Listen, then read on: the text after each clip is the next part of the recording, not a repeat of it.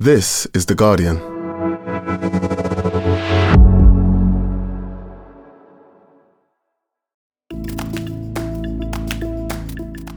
Today, Britain has a new Prime Minister, the third in as many months. But can Rishi Sunak turn around the Conservative Party's fortunes and those of the country?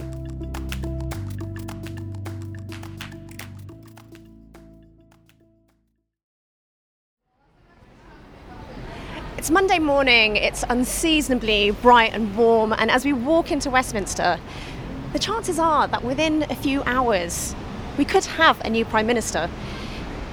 On Sunday night, Boris Johnson dramatically withdrew from the race. Uh, Boris Johnson had come to the conclusion this would simply not be the right thing to do as you can't govern effectively unless you have a united party in Parliament. So, leaving only two candidates remaining. There's Penny Mordaunt. What this country needs is a fresh face, someone that can unite the Conservative Party and get things to work in this country. Who is struggling to get the backing of the 100 MPs that is needed. And then there is the runaway favourite in the race, Rishi Sunak. The last minute or so, he's just put out a tweet which says the United Kingdom is a great country, but we face a profound economic crisis. That's why I am standing. And as I look around here in Portcullis House, queues outside, as MPs start arriving for the day, there is a sense of anticipation building. From The Guardian, I'm Nosheen Iqbal. Today in Focus, Britain's next Prime Minister.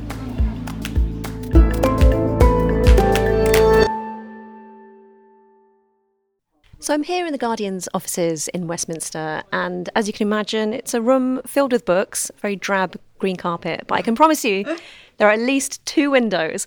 And I'm here with the Guardian's deputy political editor, Jess Elgot. And I think inevitably we have to start with Boris Johnson first.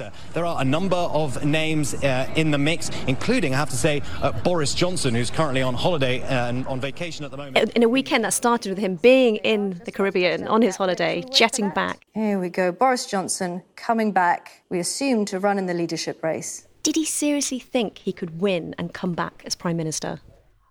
I'm not sure whether he did seriously think it was possible. Um, obviously, the first kind of few hours, he gained quite a lot of momentum. And I think that uh, the news that uh, Boris Johnson might be riding to the rescue of the country and the Conservative Party is really a, a great tonic, and I'm really excited. He got the endorsement of quite a few cabinet ministers. I think it would be only right to bring back the person who has a mandate and govern well for the next two years. That is the challenge for the Conservative Party. And I think you know if you start to sort of get twenty or thirty MPs in the first few hours, then it looks it looks good for you. And he was on roughly on a par with Sunak at that point. I think it would have become clear over the last forty hours, but definitely over the last kind of 24 hours that the numbers were probably not there. I think that Johnson probably had some kind of tentative promises from roughly about 102 MPs, mm. but certainly people who weren't prepared to back him unless they were absolutely sure that he was going to get over the line. But I think it probably became clear to roughly 30 to 40 MPs that he was not publicly going to get over the 100 line. So therefore, those people started to flake away and those promises just evaporated.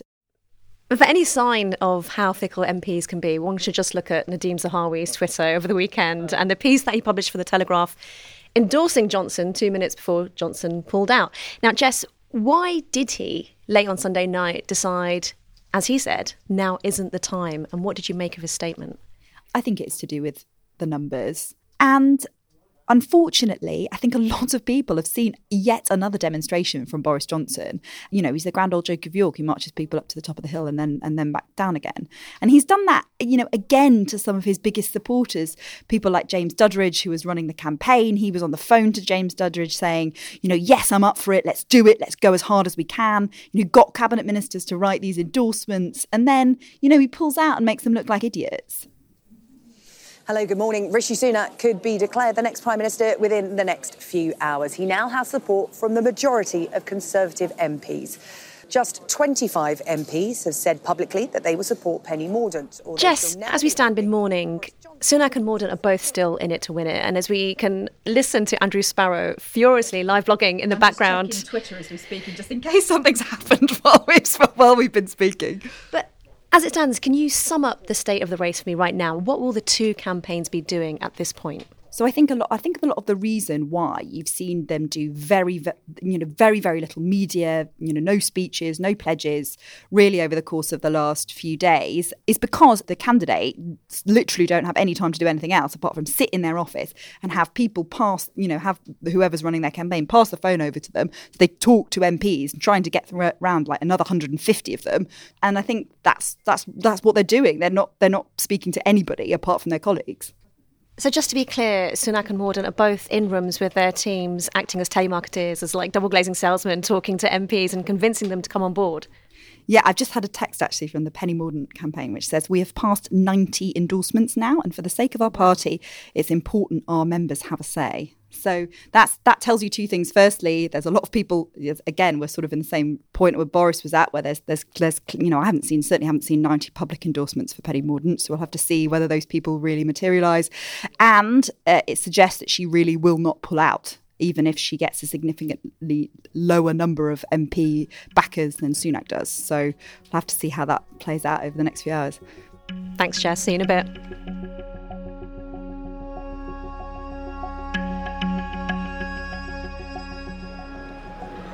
So it's lunchtime in Portcullis House, and we're at the front of the building under the glass atrium. Now, this is where MPs and their staff have their offices, and you can hear a lot of people having their lunch. Jess, who can you spot in the atrium?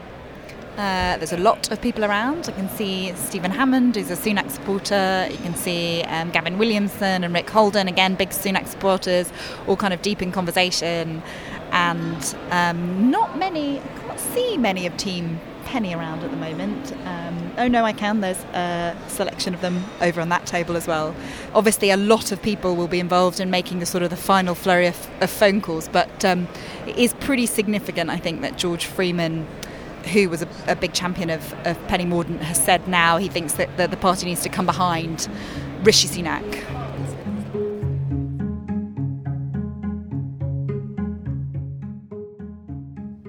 So we're outside committee room number 14, inside the Houses of Parliament, and as you can hear, there are many members of the press milling about. Um, we can see the first of a trickle of MPs coming in.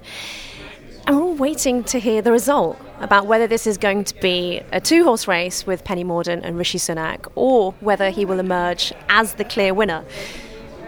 Now, both candidates need more than 100 endorsements to run, and Rishi has been the clear leader since this contest started despite being soundly rejected by the Conservative Party membership over the summer.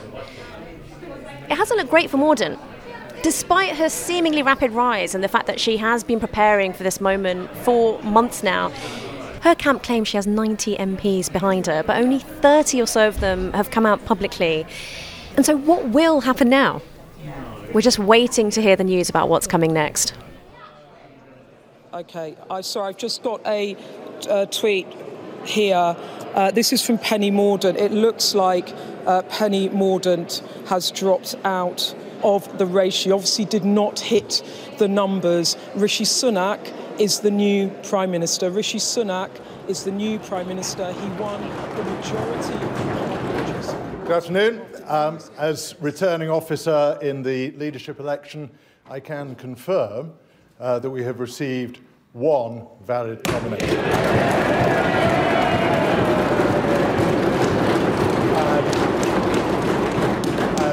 Rishi Sunak is therefore elected as leader of the Conservative Party.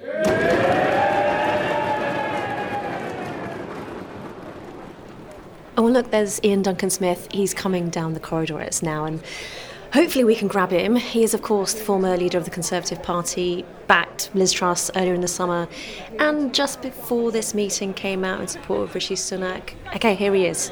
Yeah, yeah, sure. Yep. How are you feeling?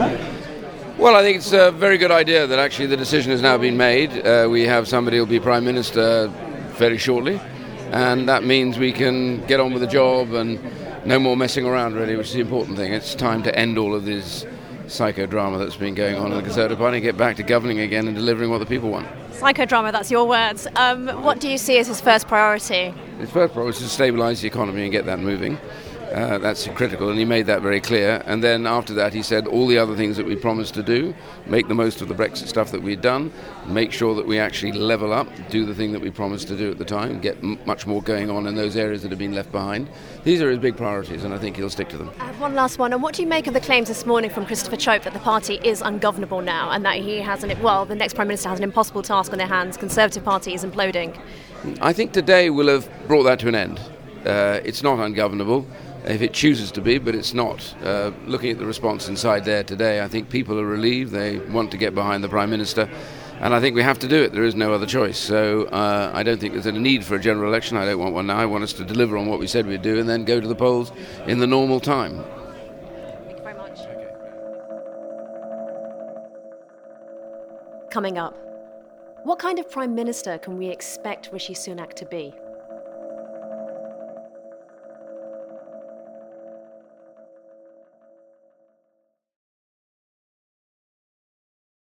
Okay, so I'm back with Jess in the Guardian's office in Parliament, and we have another new leader of the Conservative Party, Rishi Sunak. Right, he isn't fully in charge. Um, that transfer of power will happen once Liz Truss resigns, and he's appointed Prime Minister by the King. But he is actually, he's just about to speak for the first time publicly. I'd like to pay tribute to Liz Truss for her dedicated public service to the country. She has led with dignity and grace through a time of great change and under exceptionally difficult circumstances, both at home and abroad. Okay, well, that was wildly brief and wooden. Jess, what did you make of the speech? I mean, it was short, definitely. Uh, it was a very brief speech, and the one I think you know was several times longer. Than the one he uh, gave behind closed doors to Conservative MPs. But you know, he said there there isn't any doubt that the country is facing a profound economic challenge. The United Kingdom is a great country, but there is no doubt we face a profound economic challenge. And, you know, obviously his priority is is to bring the country together as well as the party. And, you know, I think there was probably a pretty naked attempt to draw a big line between himself and his predecessor and Liz Truss saying he'll he'll serve with integrity and humility. I think both of those things were probably lacking a bit from both Boris Johnson and, and Liz Truss, and that he's work day in day out to deliver. And I think those things they sound kind of simple and they sound soundbitey, but you know comparatively to what we've had, I think to Conservative MPs those things will sound appealing. That I will serve you with integrity and humility, and I will work day in, day out to deliver for the British people. Does sound a bit like a, a LinkedIn profile made sentient, though, doesn't he? Um, now, Jess, Grant Shapps claimed that it's actually unremarkable that we have the first Asian Prime Minister. He suggested that it's almost an afterthought, you know, as if he hadn't really noticed and that it would actually almost be imprudent to do so. But it is hugely significant. Britain now has, and it didn't elect him, a crucial point of difference, it now has its first Prime Minister who is a person of colour, the first from a Yorkshire constituency, and most certainly one of the most wealthiest leaders the country has ever had. How significant are all of those elements, and how much of a milestone do you think Sunak's premiership is? Yeah, and I, I think that we should, you know, beyond doubt, it is a real moment for the country that we have the first person of colour as, as a prime minister. And I think there is there is also something quite moving having someone who is a practicing person of another faith in Downing Street, you know, who lit Diwali candles with his family when he was in Number Eleven, and also he's becoming prime minister when it's Diwali. He'll, you know, it's it's Diwali this week, so having this, I think, is a is is a is a massive moment, and I mean, he's only 42, and you know, for a lot of MPs who've got ambitions to be prime minister, they'll they'll find that a bit galling that someone so much younger than them is, is becoming prime minister. And he is actually always spoken about as this really experienced, safe pair of hands. But in fact, he's just as experienced as Penny Mordaunt. Um, you know, she, she's she's held you know potentially more cabinet jobs than him. He's certainly much, much, much less experienced than Liz Truss, who's been in the cabinet since David Cameron's times. So obviously, the thing that marks him out is he has had this enormous job as chancellor during the biggest crisis that that, that this country has faced during the COVID pandemic. And so having to deal with that obviously is a pretty pretty big bonus to your CV and your selling point as, as prime minister. But he, I think there have been, you know, moments where people have seen him as being a bit green, and you know, especially in his in his reactions to criticisms, to difficult interviews, he often kind of comes across as a bit thin thin skinned. Mm. And I think that, you know, I think that was some of the doubts that MPs had about him earlier this year when he was facing that kind of questions over his wife's non-dom status, where that he seemed to be very, very, you know, prickly about that, not necessarily keen to face up to to talking about it. So all of that is, yeah, I think part of the picture of of him as prime minister, and will all of those things under the glare of the spotlight of prime minister will be interesting to see how they play out. Well, throughout this campaign, and it is his second attempt to become leader in what feels like as many months, we haven't publicly heard a peep from Sunak. He hasn't talked to the press. And as he was striding down that corridor this afternoon, about to make his first address to the 1922 committee as PM, he didn't acknowledge any of the journalists throwing questions at him. So, how did he do it? How did he get this win? Um, he essentially did it by being a submarine, I think. Um, and he obviously knew it was his to lose.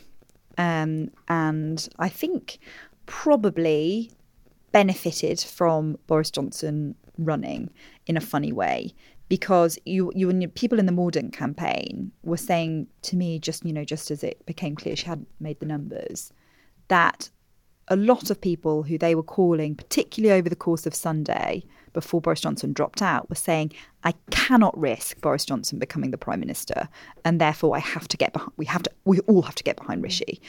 And they weren't prepared to back her because they didn't want to split the vote and risk letting Boris Johnson in. So I think it was his to lose, and as the kind of heir apparent, he needed to keep a very low profile, not you know not dedicate time to doing anything as we were talking about before, other than calling MPs, shoring up support, because it was so important for him to not just get over the hundred MP threshold to get him on the ballot. He needed to show that he basically had the support of the majority of the party. So that meant you know trying to get up to 200 endorsement, which is which is no mean feat in a Conservative Party this divided. Um, Jess, one polling company has uh, published some research today in which they've asked voters to give them the word that they use, well, that they would associate with the Prime Minister. And in this word cloud, the one that comes up the most is rich. How rich is he, and how much will this matter as he presides over the biggest cost of living crisis this country has seen in a generation? Yeah, I mean, so this is a couple who are on the Sunday Times rich list, right? I mean, they have a combined fortune of 730 million pounds. Mostly, it should be should be said to do with Sunak's wife and, and the company that her father owns. And obviously, the other thing is that the public are clearly very aware of that. And for a lot of people, I think you know, Conservative MPs will say that that is not it is not necessarily a bad thing to have a rich person as prime minister because the, this is a country that values hard work and values kind of aspiration and entrepreneurialism. Um, you could question how much of Sunak's wealth is actually down to that. However, I think there are parts of what of, of Sunak's kind of um, wealth that are uncomfortable. His home in, in Richmond has a you know a large swimming pool that was being built just as I think there were question marks over the local swimming pool and whether that was sustainable. And so there are always going to be these embarrassing things that come up. And I think for Labour, Sunak's wealth is an obvious target. Well, that was one of the reasons why he was, I guess, written off as a, a, serious contender for the party leader a few months ago because of his family's complicated tax status. What do we know about that and what does that tell us? So in April, it was revealed that his wife was a, a non dom UK resident. So that means basically that she avoided paying UK taxes on the, the international element of her earnings um, in return for paying this annual charge of about £30,000, because otherwise she would have been liable for a tax bill of about 20 million. So 30 grand seems like a good deal. And after that kind of became public, his wife said that she would change her status. She's always followed all the rules, paid all the tax in the UK that is due, and paid tax internationally on her international investments. Uh, but she recognises this goes beyond just following those rules. So she's decided to pay both UK and foreign taxes on her foreign investments, and I fully support. That. So that cost the couple an awful lot of money just to relieve that pressure on Sunak. And the other thing that was controversial was that he, during the, that process, he admitted to holding a US green card. I, I had a green card because I, as a legacy of my time living and working in America, nothing more than that. I always which again, if you want to be the prime minister, but you also hold a green card, which suggests that you may, you know, want to go off and live in America again one day. I think there are signals that that sends that aren't comfortable. And you know, I think he's, you know, he's obviously been a partner in a hedge fund. He's worked for Goldman Sachs. You know, all of these things are not necessarily things that classic Tory voters might find to be a problem. But in the new constituencies that Boris Johnson won in 2019, his wealth is likely to be more of a problem than, you know, potentially Boris Johnson's was. Well, what does it tell us about what kind of conservative he is? I mean, we've seen a lot about who Liz Truss is, and her ideological brand of politics has ultimately sunk her. What does Sunak's record show? So Sunak is a Brexiteer. I was proud to back Brexit, proud to back leave. And that's because, despite the challenges, in the long term, I believe the agility, flexibility, and freedom provided by Brexit would be more valuable in a 21st century global economy than just proximity to a market and also came under quite a lot of pressure under the George Osborne years to fold in under the Remain campaign, but he didn't. I remember over five years ago being told that if I backed Brexit, my political career would be over before it had even begun. Well, I put my principles first, and I always will. But I think, you know, he is clearly a kind of an internationalist conservative, someone who um, is probably in a different circumstances would have been very, very into free markets, low tax, you know, the similar kind of conservative to Liz Truss. But he obviously has spent a long time in the Treasury. He's, he's got Treasury brain, as some of the um, some of his detractors would have said, and understands the need for stability in the economy and for predictability in the economy and for the you know basically essentially for the sums to add up and that will mean he ends up and has done throughout his entire time in the, in the Treasury and now as Prime Minister, just doing things that are totally against his instincts. We have never in peacetime faced an economic fight like this one. This national effort will be underpinned by government interventions in the economy on a scale unimaginable only a few weeks ago. This is not a time for ideology and orthodoxy. This is a time to be bold. So, you know, you would never have expected a, a chancellor, you know, in the mould of Rishi Sunak to have introduced the furlough scheme. He hmm. literally paid the country's wages for, you know, almost two years. Huge, huge, huge sums from the state propping up businesses and people's livelihoods. And that's, you know, that's just not what his political background is, doing that kind of thing. And over the course of the summer, he was the one trying to pile the pressure on Liz Truss, saying we ha- the state has to intervene further on energy bills. Now, he never went as far as pre- pledging to do the energy freeze that, that Liz Truss eventually introduced and has now rode back on. But he did say that, that you know, there would clearly have to be state intervention to rescue individuals, to rescue businesses, to stop kind of mass defaults, to stop, you know, mass closures of businesses. And I think now we'll probably have to oversee some interesting decisions on spending. And assuming he remains consistent, what do you expect that he'll do with his power now? What does he stand for? So the massive test for him first is in a week's time, which is the fiscal event on the 31st of October, which I think is a, quite a safe assumption, not totally nailed on, but Jeremy Hunt will remain as Chancellor. He's endorsed Sunak twice. Um, I think it would have a sort of you know, it's a reassuring thing for the markets for, for him to stay because he's been working on this fiscal statement for the last few weeks. So that is the big test. How do the markets react to it? Can he make the sums add up? And it is easier now to make the sums add up because he's basically cancelled almost all of the measures that were in Liz Truss's first statement. The big question mark is probably over national insurance, um, which w- the national insurance rise, which he introduced. The, the bill has gone through now, which has cut that back down. Will he want to do more tax rises? And, and how will the party react to to those tax rises if he needs to do them? Rishi Sunak does have a job on his hands to rebuild confidence that the UK is a serious country. What do you think that's going to require from him? So he will have, um, you know, in the next couple of weeks, Rishi Sunak will be going to the G20. That'll be his first moment on the on the international stage, and he obviously has some experience of doing those kind of big summits as chancellor, and especially over the COVID crisis. You know, he was able to kind of have some credibility on the world stage during that period. I think there will be some relief in you know kind of major world capitals that there is someone who is a kind of trustworthy broker at least you know in in in Downing Street and I think that that's can only be a good thing and just what about the future of the Conservative Party? Tory MPs have selected Sunak now without this time asking the rank and file members to vote on it. Are we going to see the party unite around him, or do you expect more trouble ahead? So I think when the, the, the, general sense against about from the, your average conservative MP is relief, and I think that is just a relief, not you know necessarily a relief that Rishi Sunak is prime minister, but that there seems to now be a policy that the focus back on policy over personality, which is one of the lines that Rishi Sunak said in his speech. Um, that there would be an end to the the Tory psychodrama, that it would not be all of this public shredding of each other, and I think that that's that is obviously something that they want to see, and there is a sense from the party that that was untenable, and they have to now unite behind Sunak. And there are there are a few people who feel very very strongly against a Sunak premiership, but most people are able to get on board with the idea, which I do not think was the case for Liz Truss.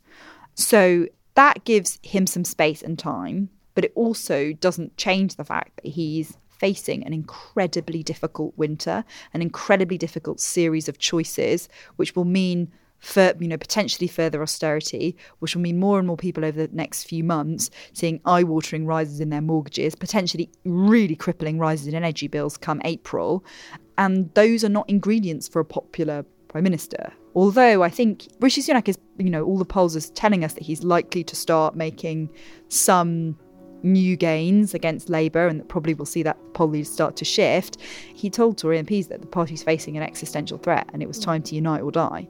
And I think they realise that. I think they know that if there is more kind of sniping and division, then the very difficult task ahead for Sunak will only be made harder. Jess, thank you so much. Thank you. That was Jessica Elgot. My thanks to her and to all the Guardian's politics team for squeezing us into their Westminster office today. You can catch up with all their analysis, news, and John Crace's sketch of how the day unfolded at theguardian.com. And that's it for today. This episode was produced by Lucy Hough and Alex Atack. Sound design is by Solomon King, and the executive producer was Phil Maynard. We'll be back tomorrow. This is The Guardian.